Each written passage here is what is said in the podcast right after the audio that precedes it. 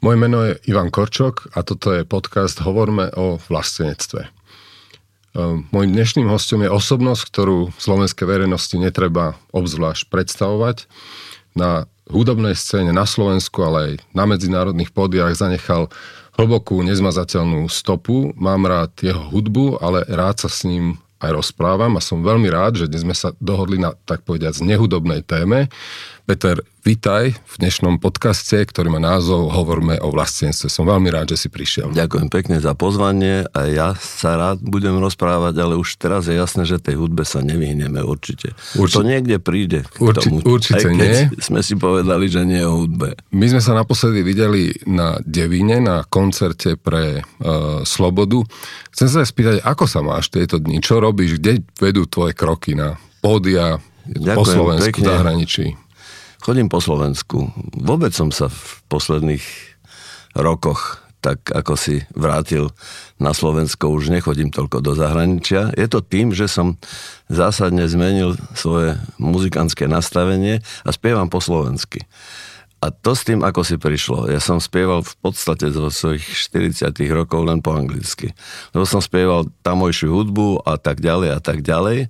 No a potom to začalo nejakou vlastnou tvorbou a vlas- slovenskými textami, takže som prešiel na slovenčinu a tým pádom som viac na Slovensku, ale ešte musím k tomu pripočítať aj Čechy. Ja Čechy beriem trošku ako, že to je u nás všetko. Ja prejdem hneď k veci. Tento podcast je o vlastenectve. Keď počuješ toto slovo, čo to v tebe vyvoláva? Ako, ako to vnímaš? Má vôbec zmysel hovoriť o vlastenectve? Asi áno. E, tak historicky určite.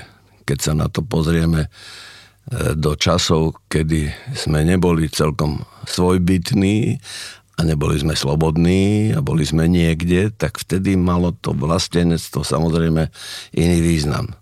Dnes sme predsa len doma a celkom to tu máme vystaráno. Akože všetko je v poriadku. Hej, máme, sme Slováci, teda najmä Slováci, ale však aj iné národnosti žijú na Slovensku, máme vlastný štát, nič nám nehrozí, čiže nepotrebujeme bojovať o jazyk, máme ho kodifikovaný, všetko je v poriadku, tak sa mi zdá, že dnes sa nemusíme byť do prs, povedzme, že my sme Slováci, lebo nie je to až také dôležité, nie je to až také podstatné teraz. My jednoducho sme Slováci. To je nezmazateľný fakt a nemám pocit, že to treba nejak utvrdzovať.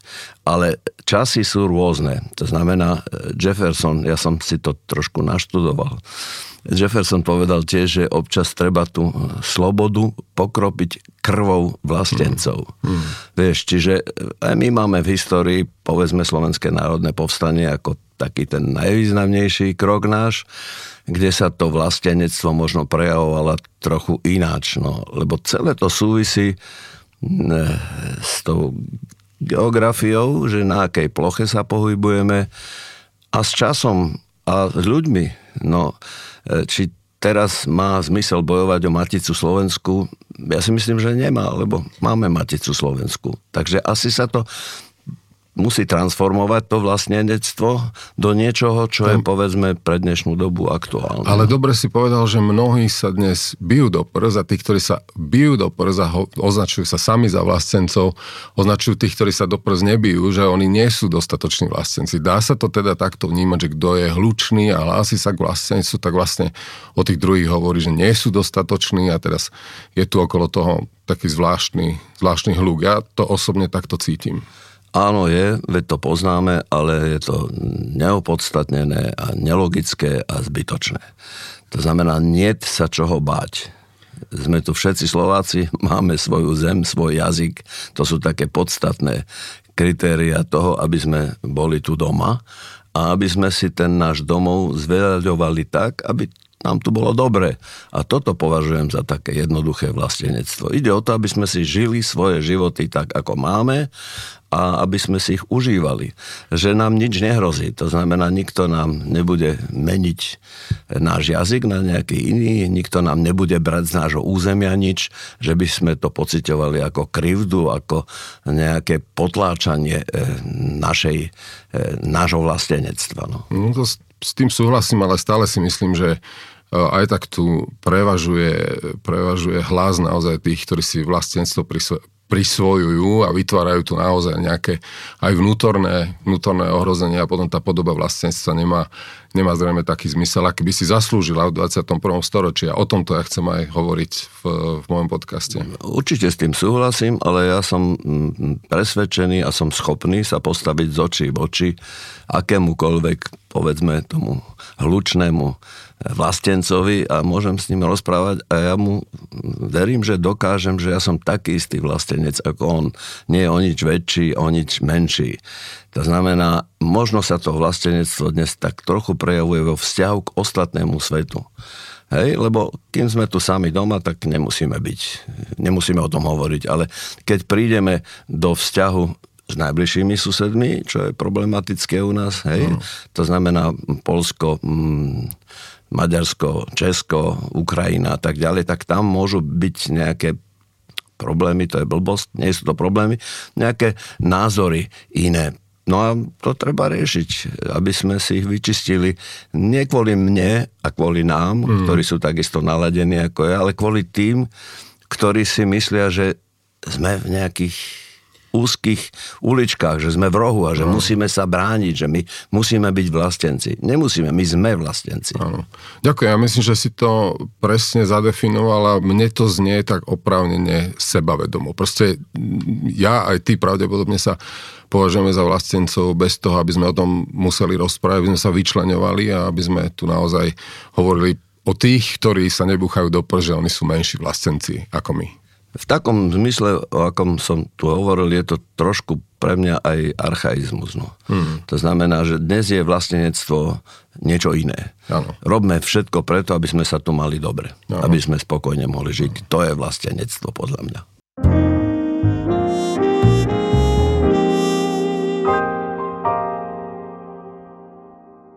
V tomto čase, Peter, neviem, či so mnou budeš súhlasiť, ale na Slovensku vládne niečo také, čo, čo sa oz, zvykne označovať ako blbá nálada. Myslím, že to cítime všetci. Je tu strach, obavy, ale silne cítiť aj nedôveru v štát, vo verejný život. A zdá sa mi, ako keby sme mali také negatívne nastavenie a vlastne sa pozerali na všetko, že to negatívne sa opäť bude opakovať a uniká nám to, že za ostatných dvadsať tridsať rokov tu predsa sú veci, o ktorých môžeme hovoriť, že boli dobré, že sa nám podarili. Keď, keď sa tak, takto na to pozrieš, mm, vieš povedať, že čo sa tu podarilo a na čo môžeme byť hrdí a, a s nejakým pocitom zadozučinenia? Tak ja by som možno začal eh, od zázraku, vieš? A zázrak je pre mňa to, čo sa stalo v osemdesiatom deviatom v novembri. Hmm. Ja som tu predsa žil, ja som už dosť starý, takže si pamätám dokonca podstatnú časť svojho života som prežil vtedy a viem, že to nebolo jednoduché. Ale stal sa zázrak a naraz sme boli tu.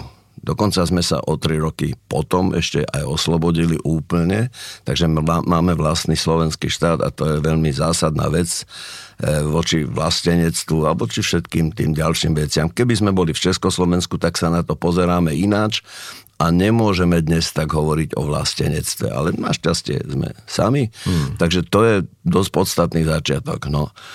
A to, že sa potom podarilo dostať tomuto novému štátu do tých všetkých svetových štruktúr, to považujem za absolútne základné, generálne a geniálne zároveň. Hmm. A takto naša štátnosť a naša, naše sebavedomie mohlo rásť a zdokonalovať sa mm. a takto sme mohli vytvoriť niečo, čo už má teraz svoju históriu. Takže ja nevidím dôvod, aby sme sa e, niečoho báli, že tu mm. niečo bude. Ja nemám obavy. Svet je rozdelený, svet je ťažký, náročný, pohyby sú stále a my musíme byť takí silní vo svojom vnútri, teda myslím my Slováci všetci, aby som ostal pri tej téme, že by sme boli pripravení na všetky takéto veci. Lebo v posledných rokoch sa nám stali dve veľmi dôležité udalosti, a to ani nie sú udalosti, ale oveľa širší význam majú tie veci. To znamená COVID. Hmm. Bolo niečo, čo ľudstvo nezažilo. Minimálne ľudstvo v Európe teda nezažilo po posledných, ja neviem, dvesto tristo rokov také niečo. A my sme naraz zažili epidémiu, pandémiu, ktorú sme si mysleli, že to sa nás vôbec netýka. Čiže to je veľké ponaučenie. No a potom to, čo začalo v štrnástom a pokračovalo v dvadsiatom prvom že tu naraz máme za hranicami vojnu. Vojnu. Tak to sú veci, ktoré ovplyvňujú aj nás. A čím rozumnejšie budeme k takýmto skúškam pristupovať všetci, tak tým je väčšia šanca, že to prejdeme bez tých, bez straty tých bodov a že to prejdeme v dobrom a že potom sa budeme môcť ako znovu rozprávať no, ako seberovní, ne, neuškodení ľudia. No. Čiže to, že sa podarilo, keď to tak zhrnieme, je najprv zázrak, ako si to ty nazval. Áno, v osemdesiatom deviatom Pre mňa je to zázrak. Pre teba je aj pre mňa, pretože to prišlo nečakané a sme si mysleli, že niečo také sa nemôže udiať. Potom to, že sme vytvorili, vybudovali vlastný štát a že sme ho zaradili niekde na, na mapu sveta a Európy, to je určite, určite dobrá vec, ale mám jednu trúfalú otázku. Skús zaimprovizovať, že keby si mal naozaj takú moc v rukách, čo by si urobil, čo by si, čo by si zmenil, alebo ako by si zasiahol do verejného života? Skús, skús tak akože zafabulovať, že keby no, si mal... Ťažko mal sa mi bude, možnosť. Lebo ja som človek, ktorý nechce mať moc. Ja chcem byť hudobník. Dobre, ale môžeš si tak niekedy... Určite, no tak keby som bol premiér, myslíš, alebo... Hmm, napríklad, áno, áno, keby si... Však si človek, ktorý sleduje verejný život a tak ako sme sa asi zhodli na tom, že je zložitá, zložitá situácia, tak každý si tak sám pre seba niekedy povie, tak keby som mohol, tak toto, toto urobím. Mm, neviem, keďže som nad tým nerozmýšľal, nemám takú víziu, čo by som mohol urobiť, ale sú určité kroky a tie by som niekde vyčítal zo zahraničia, mm. že kde sa v krušných časoch, ano. Kde sa čo robilo, aké úpravy sa robili, aby sa to celé utišilo, aby bola jednota a tak ďalej. Celé to, celá tá nespokojnosť, o ktorej teda tu hovoríme a to, to pnutie vzniká tým, že je súťaž politických strán, hej, ale prechádza to ďalej do, no. do jednotlivcov, to prechádza. A hlavne sa podľa mňa prekračujú červené čiary. Toto je, toto je čo, že búrame, búrame aj neprekročiteľné a to spôsobuje podľa mňa okrem iného naozaj tú blbú náladu a, a rozčarovanie. Vidíme to bohužiaľ denodenne. Ja mám takú jednoduchú ľudskú poznámku na to, vieš, je kopu ľudí aj v mojom okolí, ktorí majú iný politický názor. Jednoducho myslia si niečo iné ako ja. Ale treba vidieť tie hodnoty, ktoré sú nad tým mm. názorom. To znamená, nemala byť, nemala by byť tá rôznosť názorov na politiku alebo na súčasnosť dôvodom na to, aby sme sa tu hádali. To je len otázka názoru a len pokračovať v argumentácii, ani nepresviečať tú druhú stranu. Len si povedať svoj argument, vysloviť ho, zverejniť ho. A takisto druhá strana a hľadať nejaké spoločné riešenie, tak by to malo byť. Toto je cesta k tomu porozumeniu, aby uh-huh. sme si tu rozumeli. Najhoršie, keď sa človek s takýmto človekom stretne a rozhádá sa s ním a, a už s ním nechcem a, rozprávať. A, a, a, a že už je koniec. Takto idú, idú mimo seba. Ten pre mňa skončil, tak to je zle. No. Jasné. Ďakujem pekne. Tak to vidím. Ďakujem.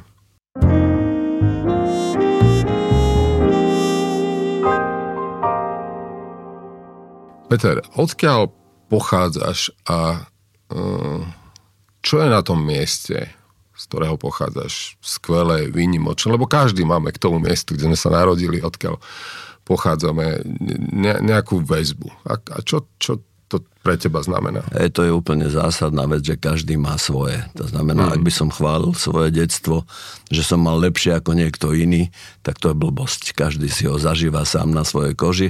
Ja som Prešovčan. Narodil som sa v Prešove a Prešov mám stále veľmi rád, musím povedať. Čím som starší, tým viac citovo to cítim. Čiže keď tam koncertuješ, keď ti skočím do reči, lebo sa chystáš opäť na, na východ, tak asi je to taká domáca, domáca pôda, že tak tá, tá emócia je tam silná. Je to o ľuďoch samozrejme. Áno. Verím, že stretnem niekoho, koho som poznal, aj keď moja generácia už veľmi nechodí na moje koncerty, ale je kopu mladých ľudí, ktorí ma vnímajú ako Prešovčana a ktorí sa radi prídu na mňa pozrieť a spomínajú na svojich otcov, matky, dedov, babičky, ano. Ktoré mohli byť mojimi spolužiakmi alebo kamarátmi. Ale to je tá ľudská, ten ľudský kontakt samozrejme trošku zaniká, ale čo je pre mňa podstatné, pre mňa sú miesta zaujímavé. Mm-hmm. Ja idem po ulici, po ktorej som chodil prvých sedemnásť rokov svojho v života, v Prešove samozrejme, a ja vidím tie domy a ja do dnešného dňa viem, kto kde býval, ktorí moji kamaráti, a to bola taká vec, že na Slovenskej ano. ulici, kde som teda býval, tak som poznal v každom dvore, každého som poznal, no, takže a do dnešného dňa to registrujem, čiže pre mňa je veľmi príjemný každý návrat do Prešova a mám ho jednoducho, Prešov mám rád, lebo má to tam tie, tie moje väzby. Prešov sú také silné, že na to nemôžem tak zabudnúť, to na mňa pôsobí. A ty máš Slovensko zjazdené krížom krážom, okrem Prešova, odkiaľ pochádzaš, ktorý kút Slovenska je taký tvoj proste špeciálny, ktorý by si možno vedel aj niekomu odporučiť. Hej? Lebo veľa ľudí žije na Slovensku, ale mnohé kuty Slovenska vlastne nepoznajú ani, ani na, nenavštívili. Teraz nechcem, aby si im to pomohol. Áno. Alebo že odporúčal, aby tam išli. Ale čo je okrem Prešova? Nie, toho by bolo strašne veľa. Tak skúsi. Lebo Slovensko je krásne, samozrejme. Celé, celé Slovensko celé, je krásne celé. A tých pekných miest je veľmi veľa. Ja v posledných rokoch si trošku užívam napríklad túto e, juho Sloven, e, Juhoslovenskú nížinu. Aj. Mám tam takú chatu, chodím tam veľmi často, ale e, pri takýchto odporúčaniach by som predsa sa len vrátil späť na východ. Na východ. Musím sa priznať. A tak tam sú krásne miesta. Ja, ja mám rád napríklad Slovenský raj, mm. ktorý som zažil ako školák, ako mladý študent po prvý raz, potom ešte raz a potom ešte raz. To je veľmi pekné. Potom sú napríklad e, Poloniny. Mm. To je také tiché, neznáme miesto. Teraz je veľmi blízko toho konfliktu, takže mm. možno je tam aj rušno a tak, ale... ale existuje to. Takže to sú také dve miesta. Ja neviem, Dunajec, Červený kláštor, mm. to je ďalšie miesto, ktoré by som pochválil a rád by som tam niekoho zaviedol a strávil tam s ním, ja neviem, možno týždeň, možno len jeden deň, lebo na takýchto miestach možno človek príde na lepšie myšlienky. Ďakujem. Všetko krásne miesta.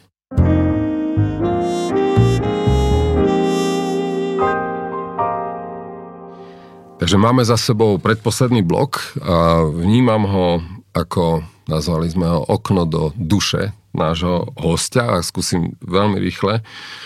Aj ako isté odporúčanie pre tých, ktorí nás počúvajú a chcem ti položiť tri otázky. Keby si mal odporučiť alebo povedať jednu knihu slovenského autora, ktorá by to mala byť, ktorú by si chcel našim, našim posluchačom a divákom povedať, že by si ju mali prečítať. Potom tá druhá je z tvojej branže, ktorá, ktorá platňa, ktoré cédečko tvoja napríklad, ktorá je tebe najbližšia, ale možno aj inej kapely a iného interpreta. Tá tretia otázka je, je film. A mám na mysli, povedzme, slovenský film. Áno.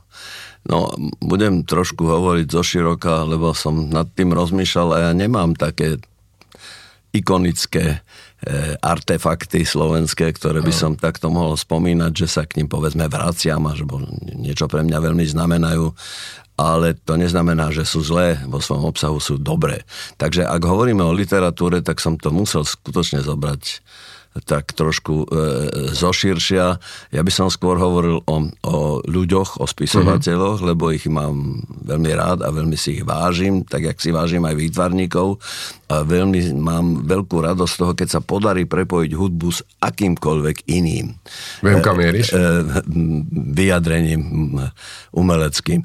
Takže e, ja som rozmýšľal nad niektorými ľuďmi, ktorí keď niečo napíšu, tak väčšinou to je dobré, ak ešte žijú, samozrejme. Áno. Tak bol Pavel Vilikovský, mm. ktorý bol pre mňa celkom zaujímavý autor. No. To slovenský autor. Hej, Rudo Sloboda, samozrejme. Pišťánek. Ale musím sa globálne k tomu pozrieť. Ja som človek prozaicky založený, mm-hmm. ja nečítam veľmi básne, ale keďže spievam po slovensky, tak som sa musel zaoberať textami, čo je také niečo medzi, medzi prózou a poéziou. Tam sú ešte texty hudobné, to je predsa len trošku zvláštna kategória. A cez tie, ale nie len cez tie, ale aj cez môj život mm. celý, som sa dostal k tvorbe e, Milana Lasicu a Júla Satinského. A musím povedať, že celý celý komplex toho, čo oni vytvorili, čo je dnes a už aj knižne dostupné, nie sú to len ich živé vystúpenia, je fantastické. A keď sa pozriem na Milanové texty, tak tá, to vlastenectvo hmm. je tam tak urobené, že to je veľká ja, vidíš, že sme sa oblúkom dostali tam, že na začiatku sme sa pýtali, či to vôbec má zmysel hovoriť o, o vlastenectve súčasnosti a vidíš, aký oblúk sa urobí vlastne k tomu, že bez skoro bez takých veľkých hrdinských, zapálených, budovateľských slov a predsa bez... je to tam. A vidíš to. Tie hrdinské slova nemajú význam. No, Nie, že... to bola doba, keď to povedzme malo význam. Hej, keď Slováci nemali svoj jazyk a nemali svoju zem a boli súčasťou Rakúsko-Uhorska, tak samozrejme vtedy to bolo na mieste. To je, tak ano. Sme bojovali. Nejaká hrstka Slovákov ano. Hľadala. Potom to isté, veď bolo cez takzvaný náš prvý slovenský štát, takisto sme museli bojovať o to, že aby sme prežili. To znamená, aj ideológia, aj geografia bola úplne taká oklieštená, že sme veľmi šance nemali, veď sme slúžili tomu Nemecku. Tak vtedy bolo za čo bojovať. Dnes nie. Dnes sme tu, bojujeme za to, aby sme sa mali dobre. To stačí. Ja nehľadáme že... nepriateľov. Áno, áno, ja myslím, to je že... podstatné. Ja si myslím, že presne o toto ide. O vlastnenstvo len mám pocit, že sa že sa práve vymedzuje vlastnenstvo tak ako keby vymedziť sa voči, voči niekomu niekomu inému a pritom tá, tie výzvy sú tu, tu u nás, u nás doma a treba pohnúť Slovensko dopredu. To je pre mňa akoby prejav toho, toho vlastenstva, o ktorom chceme hovoriť. To je jasné, s tým súhlasím, len m, pre mňa je dôležité, aby sme nehľadali nepriateľov alebo tých, čo nám škodia, mm. že nám chcú zle. Nie je nikto taký na svete, kto by nám chcel programovo ano. Zle. My sme škodíme tu si, škodíme a škodíme si sami. Si sami. Takže si. Sami si môžeme aj to usporiadať. Vrátim sa teda k tej otázke, lebo to sme nedokončili. Áno. To bola taká, taký širší literárny pohľad. S hudbou je to trochu jedine, Jedno, jednoduchšie. Jednoduchšie. Z tej histórie hudby, ktorú ja mám rád, teda znamená mm. mojej hudby, lebo nechcem to brať komplexne. Veľmi sympatické je to, že je kopu autorov slovenských, skladateľov, ktorí pracujú s motívmi slovenských ľudových piesní. Mm. každej oblasti. To už je jedno, či ide o vážnu hudbu. Vážnu hudbu. Trošku nemám rád taký ten nabubrelý folklór, taký umelý. Ja mám rád ten základný, ten, ten naturálny folklór, ten sa mi páči. A keď sa z neho, keď sa tam motivicky pracuje s tými melódiami, to sa mi páči tiež v akejkoľvek hudbe, napríklad aj v jazze. Povedal by som, že to je možno cesta, keď by Slovák mal niekde do sveta preraziť, takže možno toto je cesta, že niečo z týchto motívov vybrať a nejak šikovne prerobiť a to by mohlo byť zaujímavé aj za hranicami Slovenska. No ale e, akože strelu do čierneho v tejto hudbe urobil určite Marián Varga, keď zostavil v šesťdesiatom deviatom svoje kolegium muziku. Žiaľ Bohu, e, v tých spoločenských podmienkach, v ktorých sme vtedy žili, nebola šanca ďalej sa s tým dostať. Mm. Škoda, lebo v tom čase a v tom priestore to bol veľmi dobrý výkop. To znamená, ja som s tým žil, ja som bol pri tom, keď sa to celé zakladalo a som sa chvíľu pokúšal dokonca aj nejak tomu pomáhať v zahraničí, ale nepodarilo sa, tie podmienky neboli také dobré. Kto vie, ako by to vyzeralo dnes, keby niekto našiel takýto kľúč k hudbe, ako vtedy našiel Marian. No a čo sa týka filmov, tak je kopu dobrých filmov. Tiež nemám nejaký priamo slovenský film, ktorý mm-hmm. by som nejak potreboval, ale kedy si sa, sem tam sa zrodí niečo dobre, teraz som videl toho Invalida mm-hmm. nedávno a Áno. povedzme pekný, smiech, dobrý, slušný. Cez, smiech cez slzy. Áno, Hej. smial som sa ja v kine Áno, a to, keď to človek robí mimovoľne, len tak, tak to je znak toho, že ten film je asi dobrý. Nejaké emócie vo mne vzbudil Áno. a to bolo sympatické. Ale z takého možno historického hľadiska je aj tá, tá včela tisícročná, Čiste. Celkom dobrá, Čiste. Že je to taký pohľad do tej ságy jednej rodiny, ale aj do histórie Slovákov, lebo je dobre si tú históriu pripomínať, aj keď hovorím, že dnes je skutočnosť, súčasnosť je celkom iná, že tá už s históriou veľmi nemá nič spoločného. Peter, teraz skúsim do živého, sleduješ politiku? Slovensku? Samozrejme, Samozrejme, nedá sa nesledovať. No a keby si tak mal povedať, je aj v súčasnej situácii, ktorú teda máme, že je nejaká téma, ktorá ti tam chýba, že sa o nej nehovorí a máš pocit, že je veľmi naliehavá. Je eventuálne nejaká téma, ktorá je tam príliš veľa? Vedel by si to takto nejako zaramcovať? Veľa sebectva, veľa politikov hovorí o sebe, čo my chceme a čo urobíme. To je podľa mňa zbytočné. tie zásadné témy sú, sú asi zelená téma, lebo tá planéta sa nám trošku mm. rúti a to je mimo nás, ale je to téma. Samozrejme, Ukrajina je stále téma tiež, to je dôležité, lebo je tu vojna a ja som sa tešil ešte pred pár rokmi, že som prežil celý svoj život v strede Európy a bez vojny. A bez vojny. Jak sme sa v dejepisoch učili, čo všetko, aké vojny tu boli, no. kto proti komu bojoval a naraz sme my prežili sedemdesiat rokov, osemdesiat skoro rokov bez vojny, fantastické. No a potom sa to tu stalo, čiže to je taká, to, to je taká vec, ktorú musíme mať na zreteli. No, takže tým sa tí politici musia zaoberať. Ale potom len zveľaďovať krajinu, to je podstatné. Ja chcem, aby sme sa mali lepšie, to je celé. Oni to tvrdia v heslách, ale čo preto urobia, to neviem. A len nie také tie jednorázové a náhle kroky a také tie dobročinné darovania a tak systém, princíp pokračovania a tak ďalej. Ja viem, že tam sa ťažko pokračuje, keď sú tam na štyri roky len tí politici, ale určite by sme sa mohli mať lepšie. Ja to poviem takto, vieš, keď to padlo, keď bol zázrak, teda po zázraku som si povedal, no, tak takých desať rokov budeme musieť ešte čakať, kým sa pomaly ako dopracujeme k tomu, že, že budeme trochu na tom lepšie a budeme sa podobať tým Rakúšanom ako najbližším susedom. No ale dnes je to jasné, že oni nestáli, oni išli tiež ďalej Rakúšania, takže hmm. my máme zase ďalších desať rokov, aby sme ich dobeli. Jednoducho pomaly ich dobiehame. To je podstatné. Ale v celku musím povedať, že sa máme dobre. Ja môžem pri svojej osemdesiatke povedať, že tak sme sa nemali nikdy, ako sa máme teraz. Možno mi to niektorí budú zazlievať, lebo sa nemajú tak dobre, ale ja nemyslím na jedného, na seba, alebo na Myslím, niekoho. Ale... Ja myslím na nás všetkých. Ano. Tak sme ano. sa ešte nemali. Myslím, že si to výborne zakončil a chcem ti veľmi pekne poďakovať za túto príležitosť. Lúči sa s vami Ivan Korčok, ďakujem, že počúvate náš a pozeráte náš podcast Hovorme o vlastenectve a teším sa na nášho ďalšieho hostia. Zdieľajte a počúvajte tento podcast, ktorý je venovaný vám. Ďakujem.